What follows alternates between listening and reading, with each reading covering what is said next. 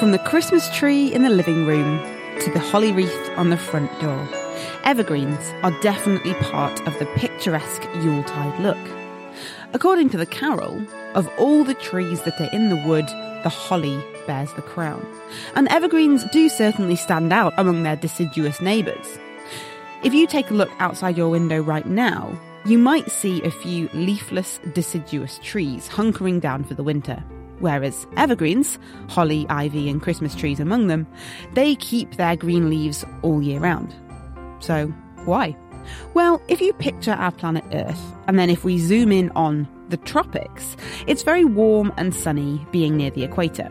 And it's consistently so all year round. So having leaves all year round makes sense to harness the most sunlight, to get the most energy, and therefore grow as much as possible. But if you move further up or down the globe into more temperate climes like the UK, plants' growth becomes constrained more by the impact of seasons, i.e., it gets cold in the winter up here. A key ingredient for plants to get energy is sunlight, and this, as we're all painfully aware, is limited in the winter.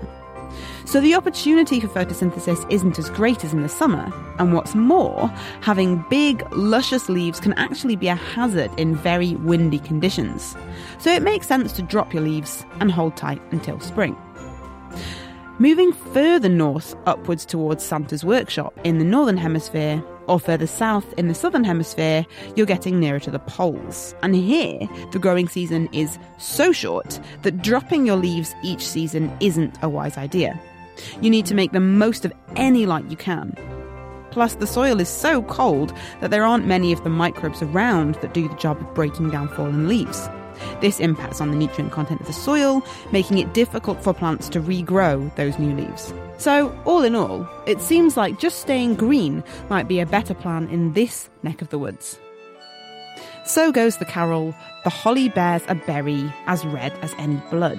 And here's a fun fact about this spiky plant. Whereas most plants have both male and female parts, interestingly, holly is either male or female. So if the holly bush in your garden never gets those classic red berries, it could be a boy. What's more, the further down the holly plant you go, you'll see that the number of spikes on the leaves increases. So at the lowest levels of the plant, grazers like small deer and rabbits are discouraged from chomping away at the all important leaves crucial for photosynthesis. So as you're decking your halls this Christmas, perhaps say a cheers to those festive evergreens.